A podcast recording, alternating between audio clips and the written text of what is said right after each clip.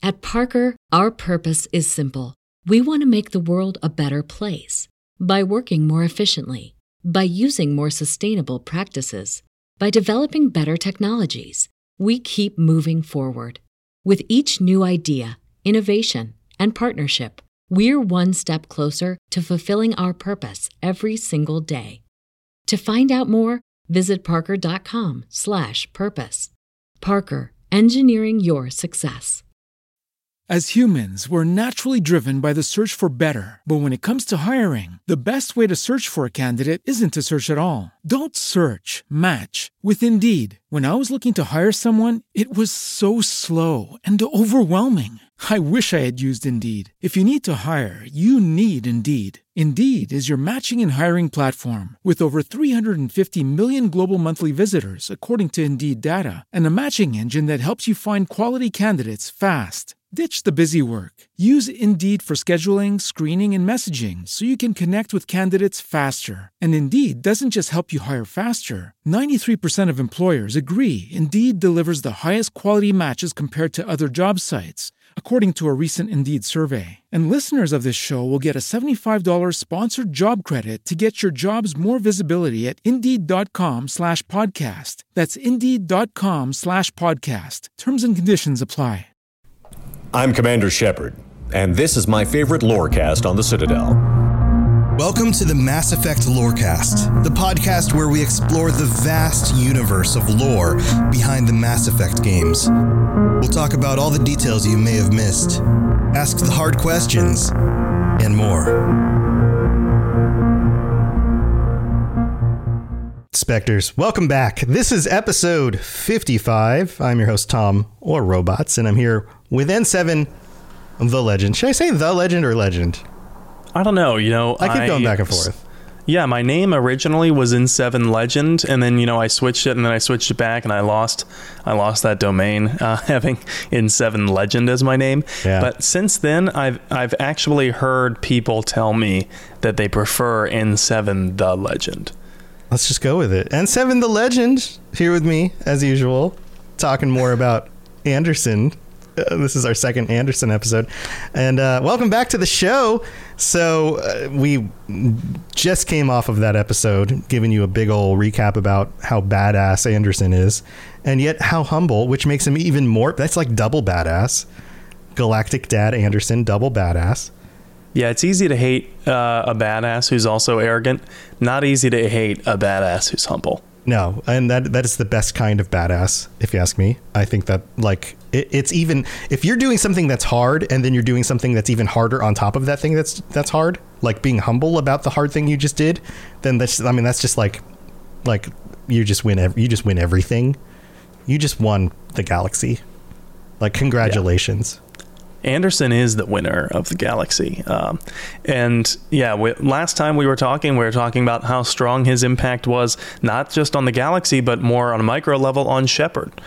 And so, part of that is because of all of the sacrifices that Anderson makes. The largest and most obvious one being Anderson taking a step back and giving Shepard the Normandy. Yeah. I'm not sure if that was copacetic with Alliance protocol. I don't know if that can just happen. I'm not too versed in Navy ship inheritance, but I'm not sure that the Exo was always promoted to the captain of the ship. Yeah, I don't know for sure either. It seems like it's a fairly common thing in like sci-fi space stuff. Like, seems fairly common. Right. Like, when I think about Battleship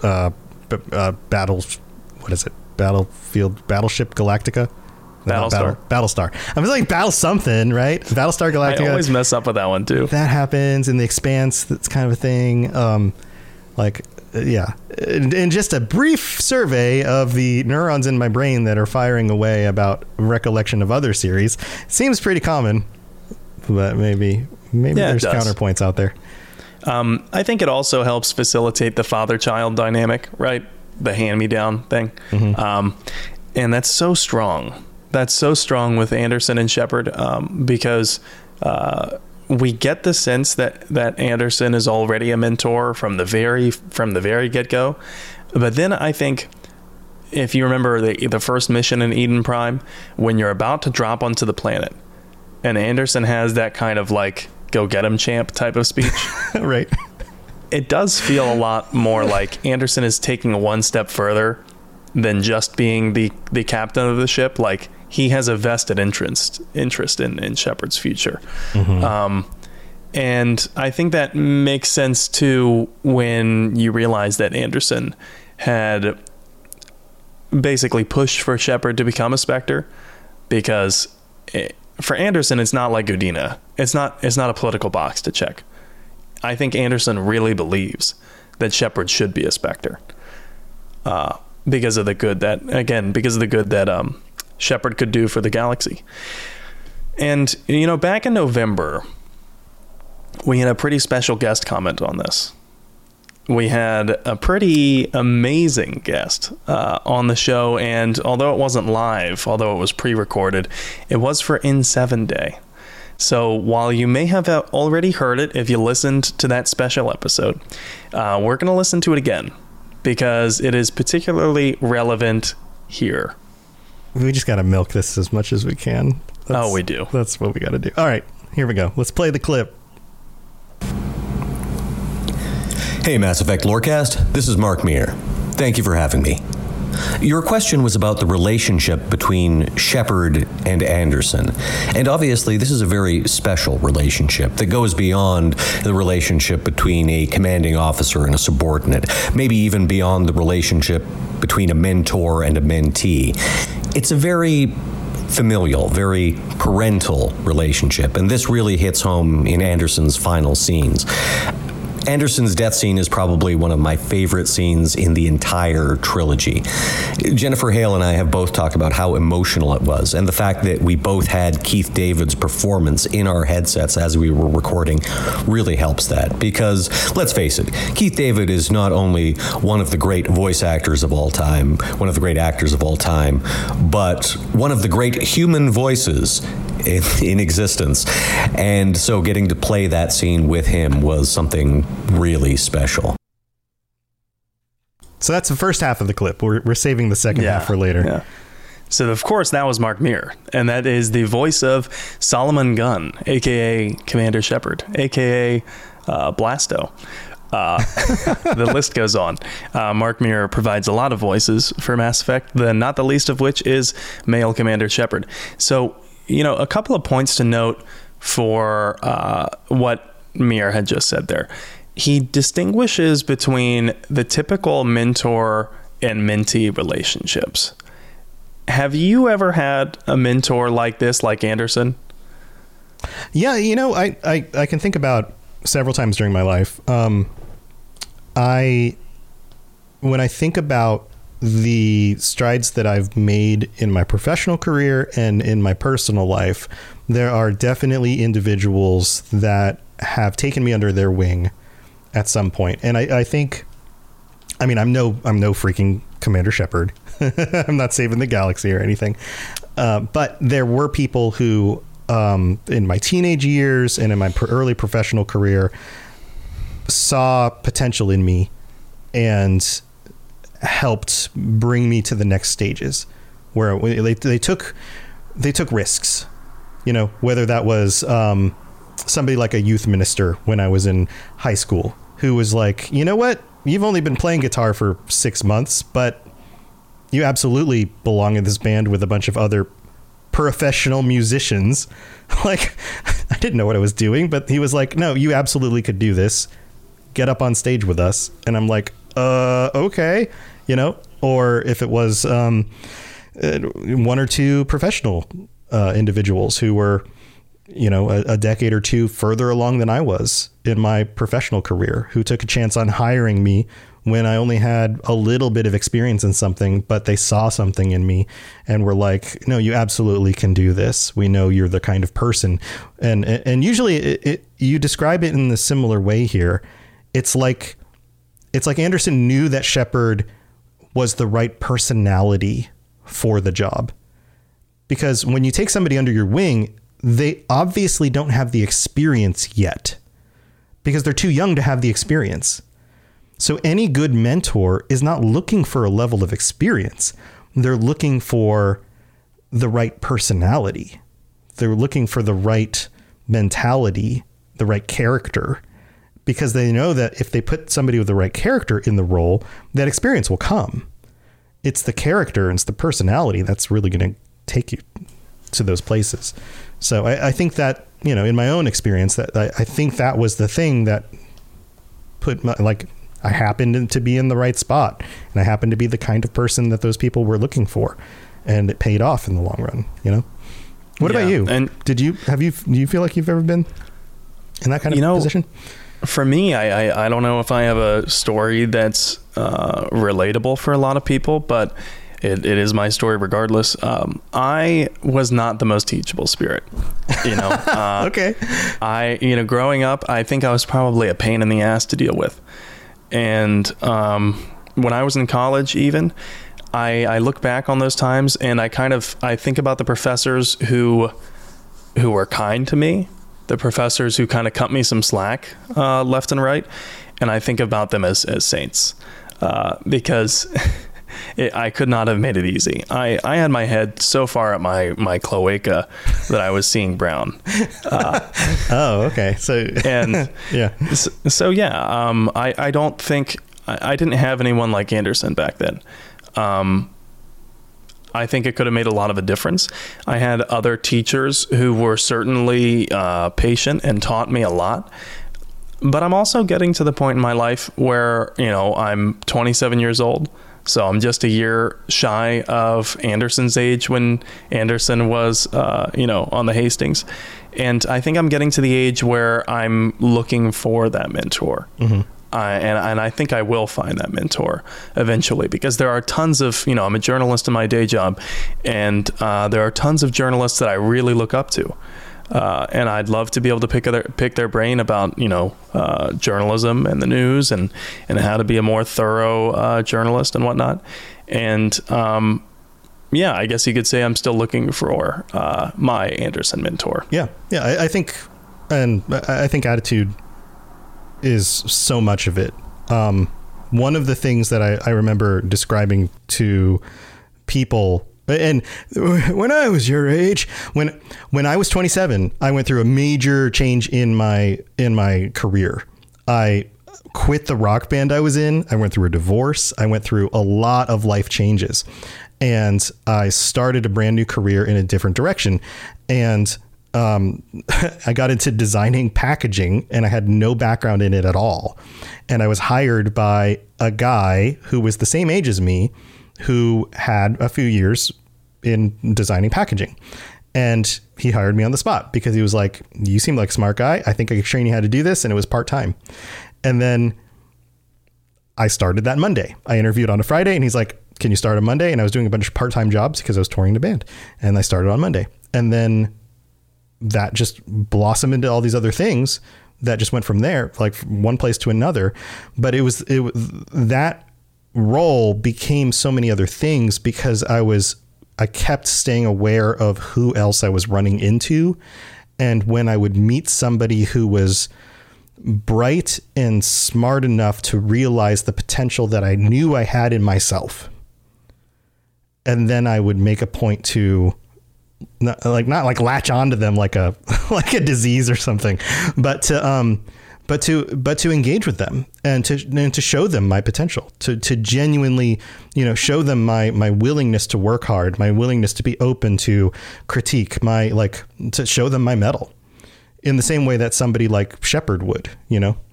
And I don't want to get too much into like the personal stories on this, but I think that that's the key to being the mentee in a mentor-mentee situation is not being the kid with your head up your ass, because nobody wants to have to take you under their wing if they have to pull your head out of your ass, you know?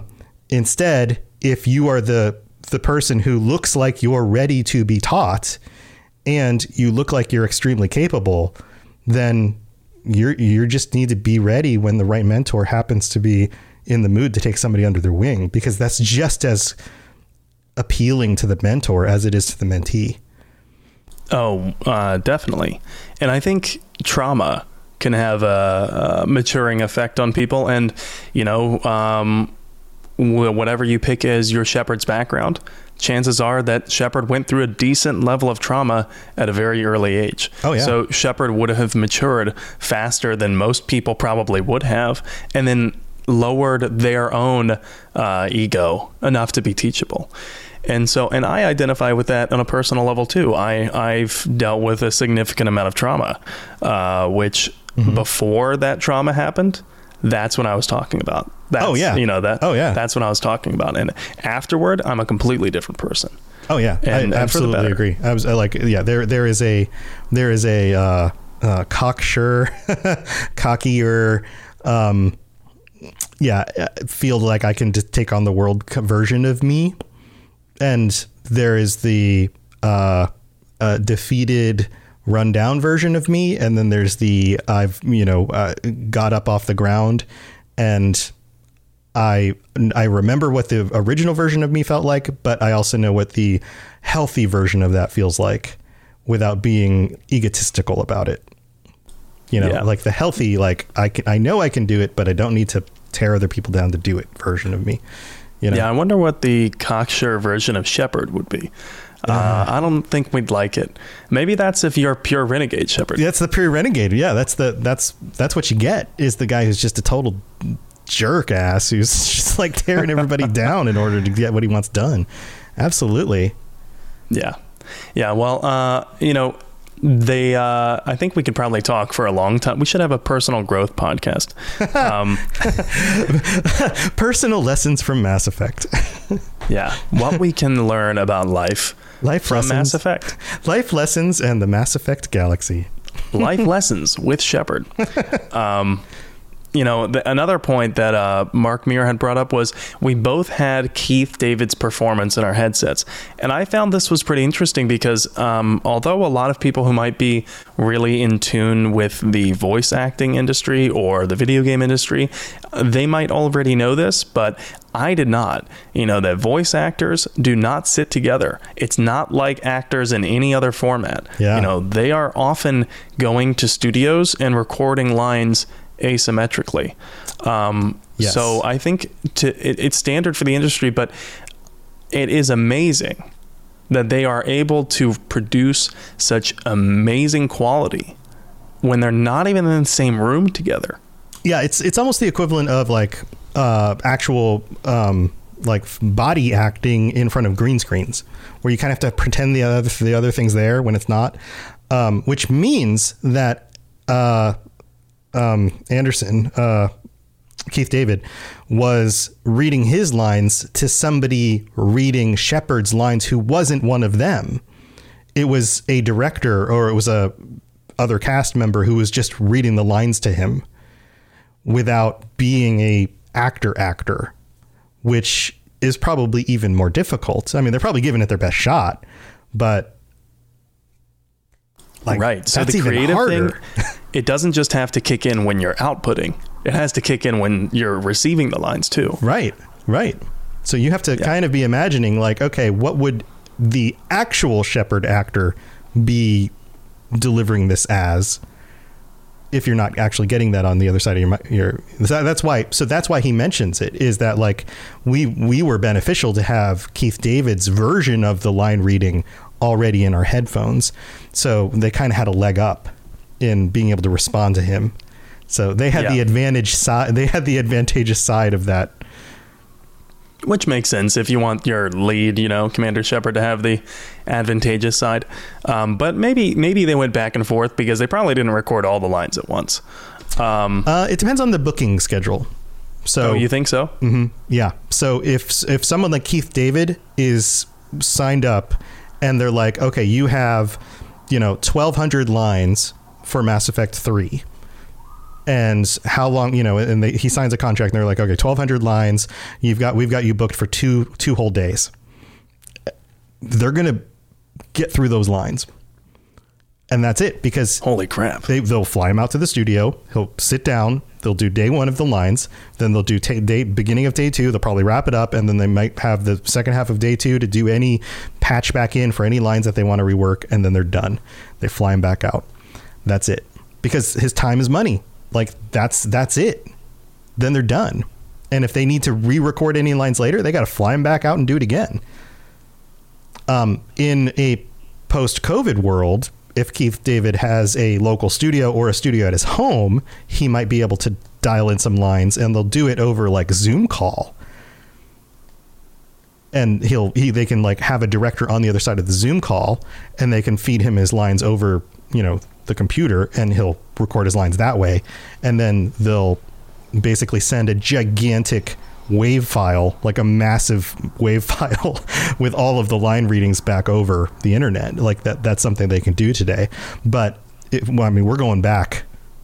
Oh yeah. Over 2007. A decade, like 15 years ago. No, they were flying him out to a studio to do this. I would wonder how many, like, wouldn't it be awesome to know if Anderson had any lines that were pre-recorded in 2007 but used in 2012 for Mass Effect 2, maybe, or I'm sorry, Mass Effect 3 in 2012. Maybe. So maybe not. I feel like maybe they didn't have that much of the writing done at that point, but probably regardless, not. Yeah, you would have had to like tear through the entire list of dialogue to go like, oh, this line would have worked here, so we'll just move it. That's more work than just writing something again and just having like adding a few extra lines for him to record while they already have him, you know, in the budget. Yeah, Keith David, definitely one of the best voices in the industry, and probably one of the best voices I've ever heard. Also voiced other video game characters like the Arbiter in Halo, mm-hmm. and Julius Little in Saints Row. Julius Little in Saints Row, man, the Saints Row games are ridiculous. That's awesome. That's so cool. Well, these episodes, the second episodes every week, are going to be a little bit shorter, but we're going to take a mid-break here, and we have a planet card again. So we're going to talk about the planet card in the mid-break, so don't go anywhere, and we'll be back to talk about more Anderson in just a minute.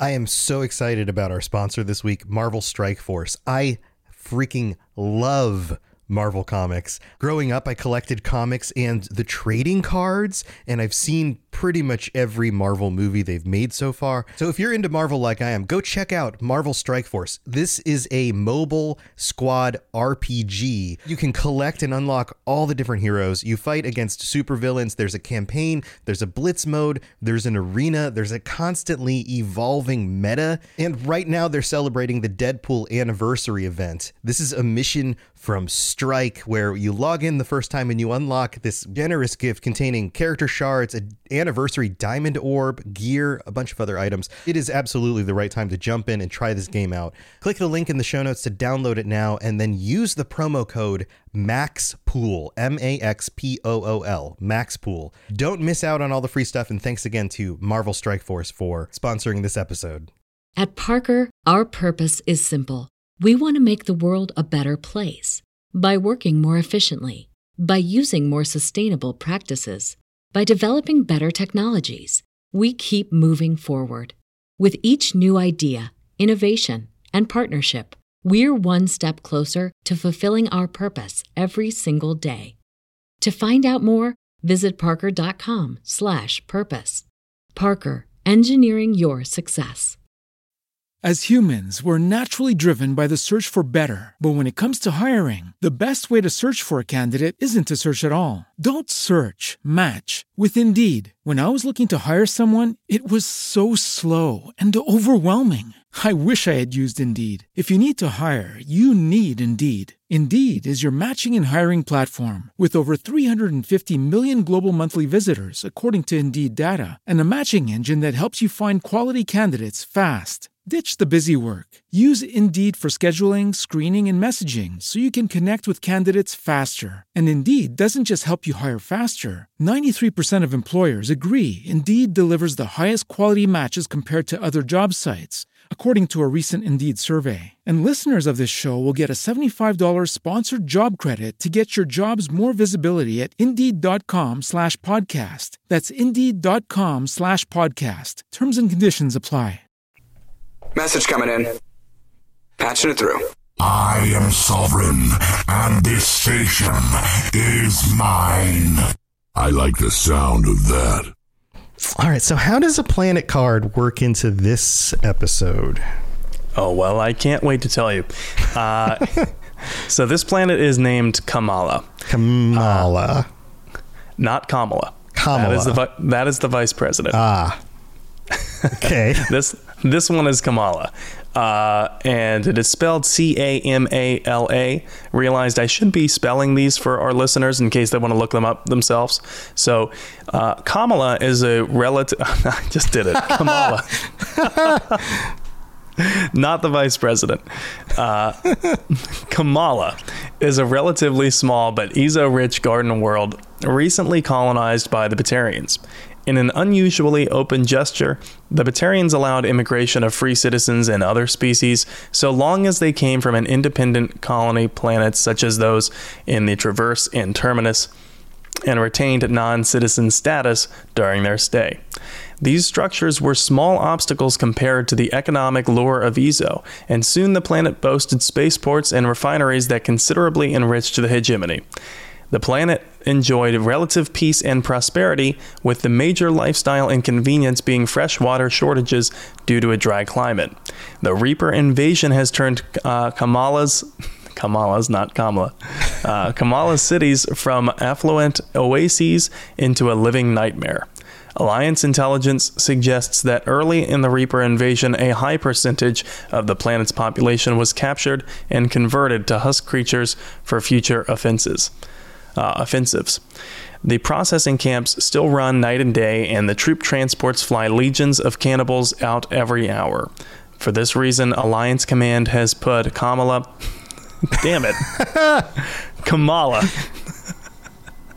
squarely in its sights for military strikes.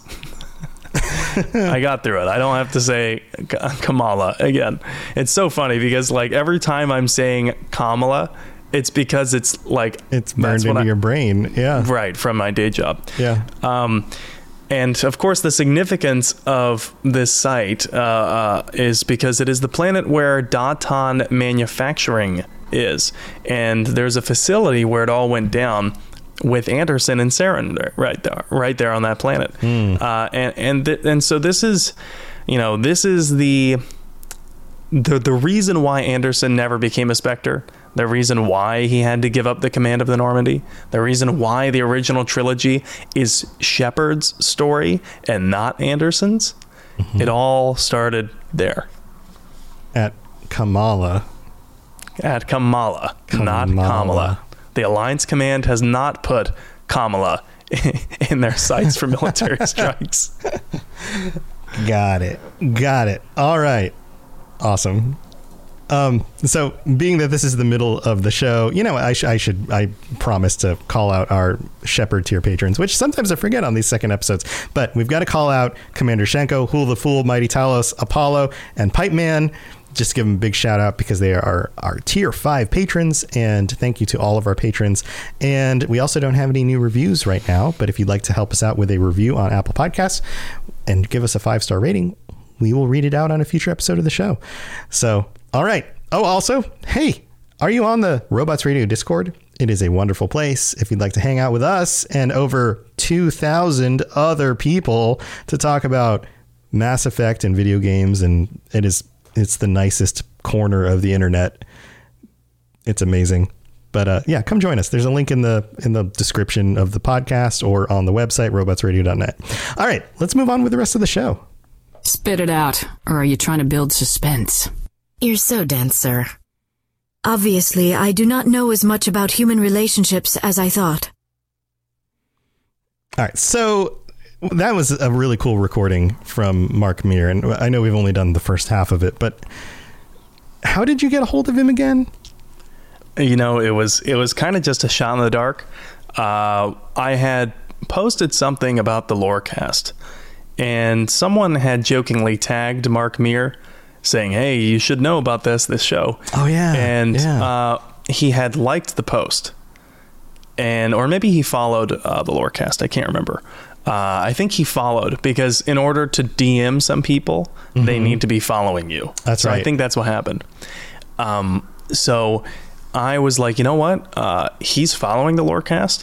I'm going to message him and just see if he'd like to, you know, answer a couple questions for us for N7 Day. And he was And he was immensely cool about it. I messaged him, he messaged back, and he was just like, hey, yeah, send your questions over, and I can record something. He never asked for any payment. Like, he could have easily said, talk to my agent. Yeah. You know, and I was afraid of that. Yeah, absolutely.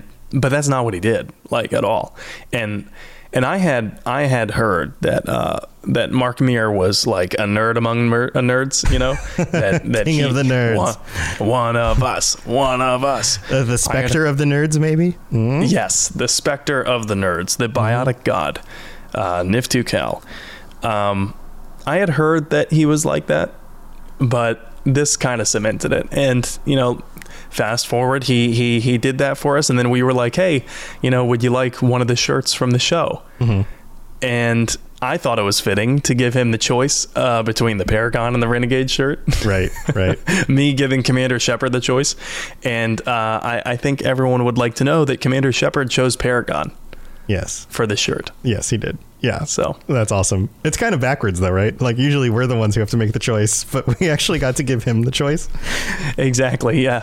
Yeah. It was kind of funny that way, but yeah, he has the shirt now. And by the way, the only other people that have that shirt are the patrons of the show. That's true. The tier 4 patrons, if you're a tier 4 or higher and you've been a patron for more than 3 months, that's the first shirt you get. And, so you and Commander Shepard share the same t-shirt. That's freaking amazing. And you and I can't have it. It's just how it goes. And I think I'd prefer it that way. Yeah, no, it's special. It's special to everybody. So that's awesome. Yeah. And, you know, I think Mark Meer had more to say about Anderson. So let's take a listen to that second half of the clip.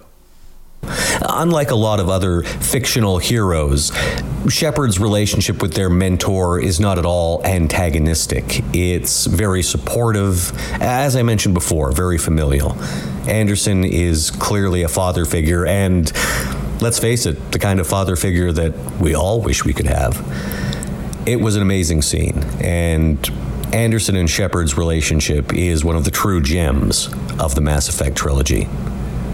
And I think you also had another little request, so let me just fulfill that. I'm Commander Shepard, and this is my favorite lorecast on the Citadel. Happy N7 Day, Spectres.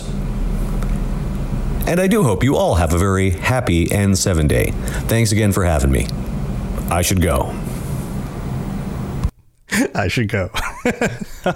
You know, the I should go thing was totally him. And I think we mentioned it back then, but you know, I did ask for Mark to record the, you know, I'm Commander Shepard and this is my favorite lorecast. But he did the I should go thing completely on his own. So that was his personal flair. But about what he said, you know, the relationship between Shepard and Anderson is not antagonistic. And it's interesting that he notes that. And I was thinking about that for a while. Why would he say that? Well, it could easily become antagonistic in Mass Effect 2 when Shepard shows up and it turns out that Shepard is working with Cerberus. Yeah. Yeah, especially with the background that we talked about last episode with Anderson going after Cerberus. Oh, yeah. Yeah, definitely. Anderson would have like every reason to just kind of be like, you know what? I was so hopeful about you, but here's yet another disappointment in my life, you know? But Anderson doesn't give up hope, not entirely. And so it's really interesting. Like you get to see just how patient of a person Anderson is when Shepard comes back, and it just so happens that Shepard's working with an avowed terrorist organization. Holy crap, right? Like how much love do you have to have for someone to still give them the time of day, even when they come back working for your mortal enemy? Well, it's a very prodigal son kind of story, you know, if we're going biblical here. Yeah. You know, the person who you've taken under your wing kind of goes off and does a thing that you aren't really in support of, but you kind of help him out anyway. You're there for him when he comes back.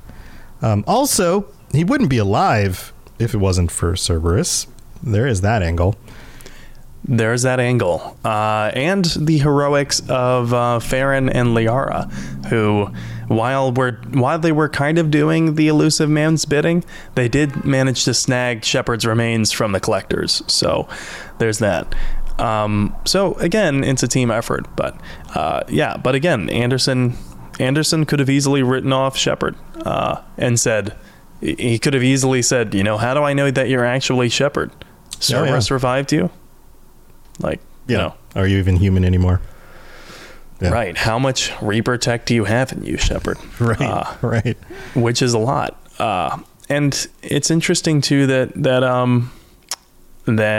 Meer says that it's definitely one of the gems of the Mass Effect original trilogy. And I was thinking, why would he say that? Personally, I think it humanizes the experience.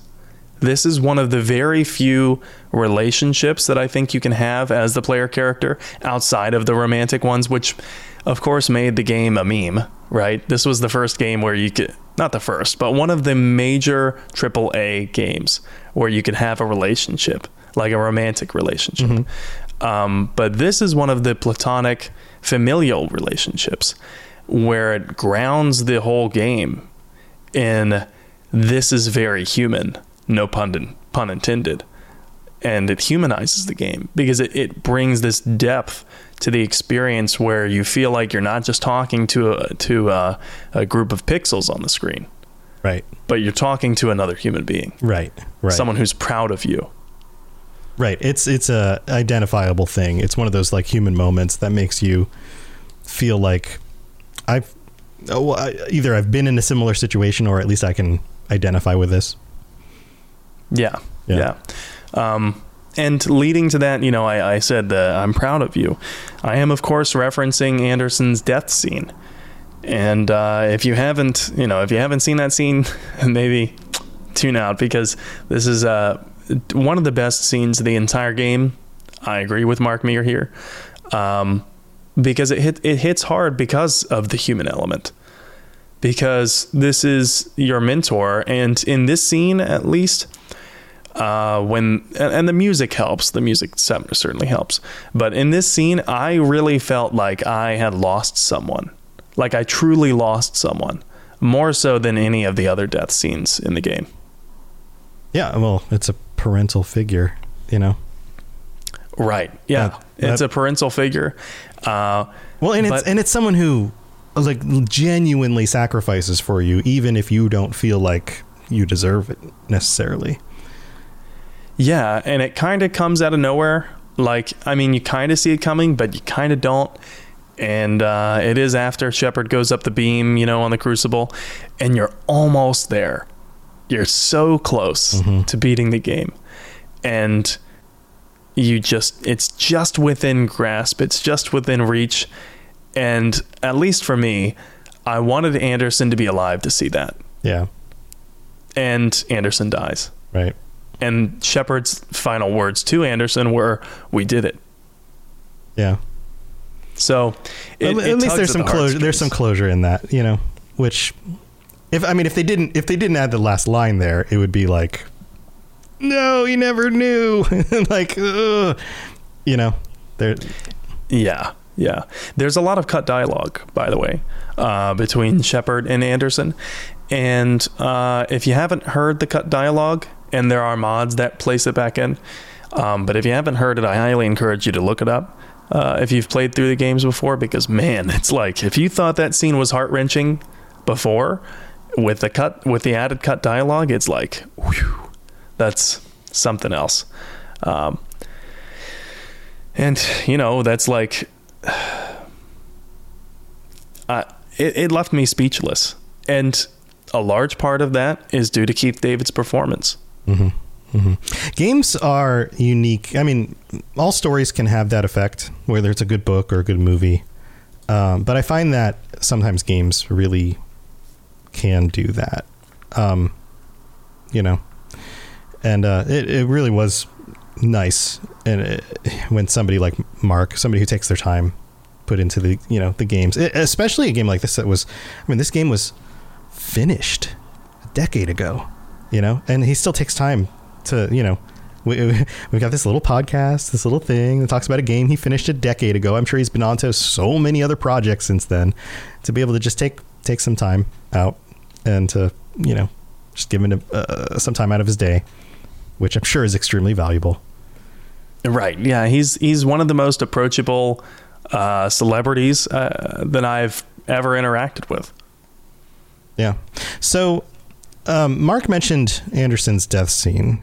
And on these episodes about Anderson, we really haven't discussed his presence in Mass Effect 3.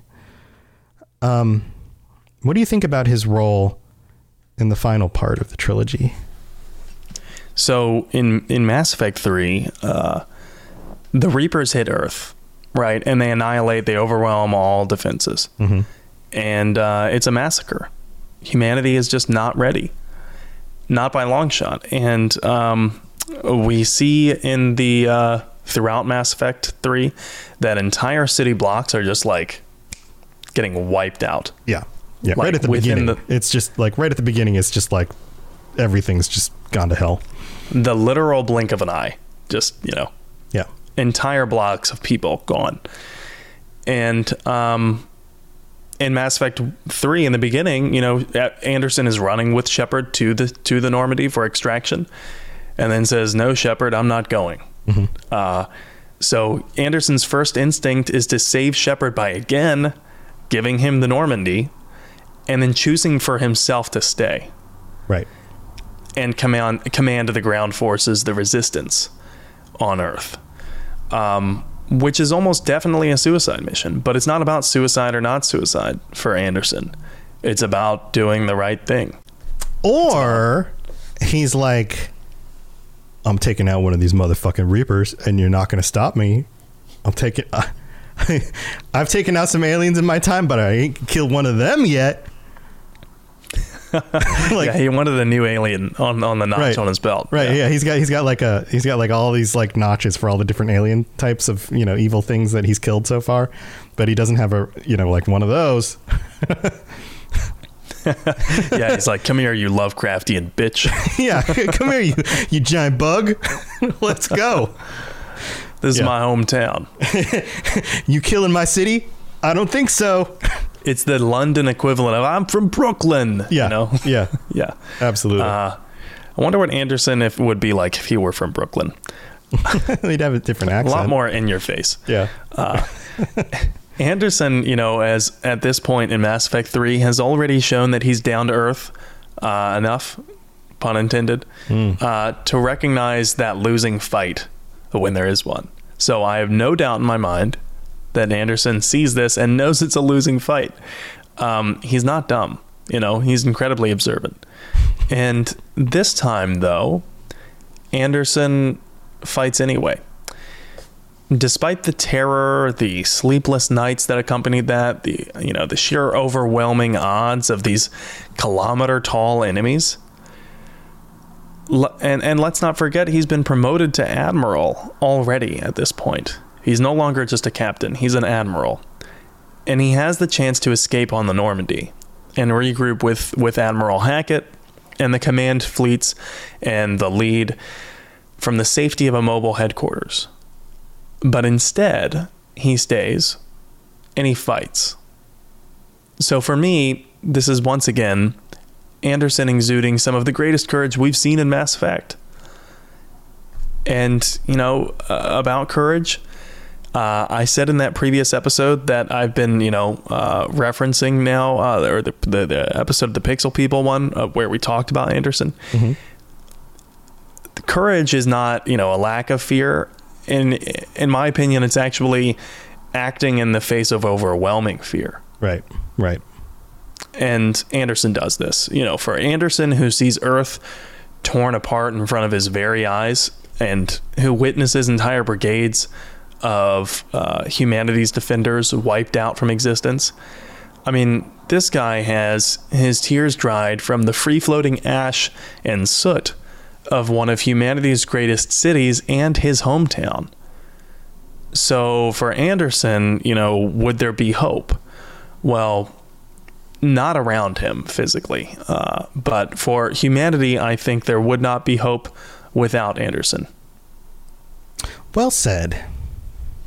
Hear, hear. So, hear, hear. Here, I'll raise my glass. Raise your glass. Yeah, I've got a toast to Anderson. I've got a cowboy cup. I don't know. I have a Yellowstone National Park mug. Yeah, I don't know how Anderson would feel about a cowboy cup. So I mentioned earlier in the episode, I used to design packaging.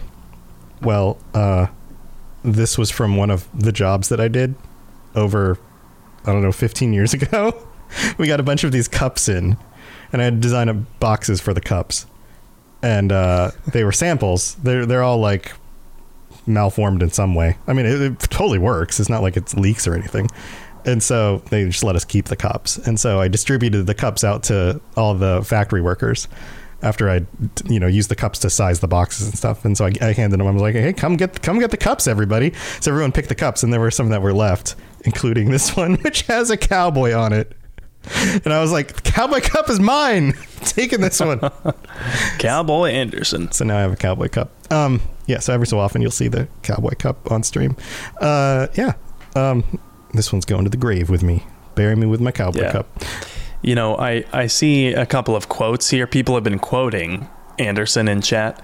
And Day They Laid in chat here says, feels like years since I could just sit down. And I'm not sure if that's the line. It could be since years since I just sat down. But regardless, it illustrates the same point from Anderson. Anderson says that right as he's dying. And that is like such an amazing quote, for Anderson, because he has given it his all for so long that it feels like years since he just sat down. Or hemorrhoids. Or he's just been avoiding hemorrhoids. Sorry, that's just the first thing that popped in my head when you read the quote. That's why I had to snicker a little bit. But yeah, no, I get the sentimental version of that. Yeah, sorry. I don't think Anderson had hemorrhoids. Everyone's like, that's it. I'm done with the show. Tom is a jerk. Farewell. Farewell. Good day, sir. 1-star review. You get nothing. Good day, sir. That's another great actor. Yeah. Unsubscribed. Hemorrhoids, my ass. Exactly. Hemorrhoids, your ass. So that's going to be it for our second Anderson episode. Where are we going next week? Yeah, so I think, following this pattern of the very first people we see in the opening of Mass Effect 1, we should probably talk about the different backgrounds that Shepard can have. And we should talk about the psych profiles and how things are different depending on which you choose. I know there's a ton of people that they play a lot of playthroughs, but they end up choosing the same thing over and over again. Mm-hmm. So you might learn something. I often forget which one I pick. Yeah. Yep. There's that too. Yeah. Sometimes I'm just like, which one did I pick last time? By the time I get to my next play, I'm like, I don't even remember. So yeah. And there's totally different permutations of what can happen in the games depending on what you choose. Yeah. Cool. That'll be awesome. I'm looking forward to it. What else do you have going on? Well, I'm streaming Mass Effect every Saturday for Sassy Shepard Saturdays. I am continuing my first Fim Shep playthrough. Mm-hmm. I'm in Mass Effect 2 now, which I've unlocked a bunch of new cool mods and a lot of new armor, a lot of new weapons. Love it. And a lot of quality of life upgrades. Like, for example, you can skip the mini games in Mass Effect 2 and you can get unlimited sprint. Yes. So that's a necessary one. That one's real good. And this one, which you might be interested in, no matter what class you pick, you can use any weapon in Mass Effect 2. That's kind of nice too. Yep. That's kind of nice too. So yeah, I'm streaming that Saturdays. That's in the evenings, and I'm streaming on Mondays and Thursdays as well. You can find me at N7 The Legend on Twitch, and that same handle on Twitter, pretty much any other social media.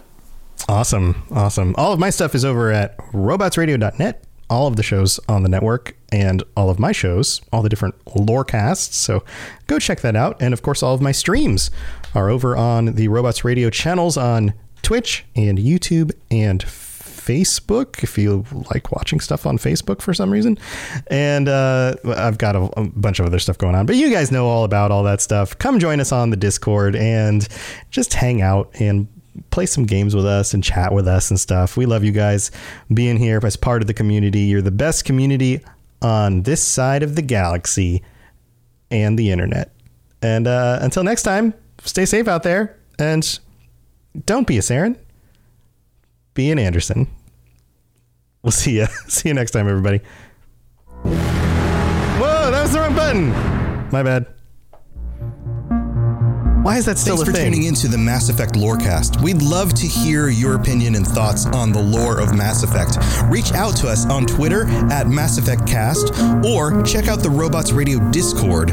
Also, you can send us an email at masseffectlorecast@gmail.com. At Parker, our purpose is simple. We want to make the world a better place by working more efficiently, by using more sustainable practices, by developing better technologies. We keep moving forward. With each new idea, innovation, and partnership, we're one step closer to fulfilling our purpose every single day. To find out more, visit parker.com/purpose. Parker, engineering your success. As humans, we're naturally driven by the search for better. But when it comes to hiring, the best way to search for a candidate isn't to search at all. Don't search, match with Indeed. When I was looking to hire someone, it was so slow and overwhelming. I wish I had used Indeed. If you need to hire, you need Indeed. Indeed is your matching and hiring platform, with over 350 million global monthly visitors according to Indeed data, and a matching engine that helps you find quality candidates fast. Ditch the busy work. Use Indeed for scheduling, screening, and messaging so you can connect with candidates faster. And Indeed doesn't just help you hire faster. 93% of employers agree Indeed delivers the highest quality matches compared to other job sites, according to a recent Indeed survey. And listeners of this show will get a $75 sponsored job credit to get your jobs more visibility at Indeed.com/podcast. That's Indeed.com/podcast. Terms and conditions apply.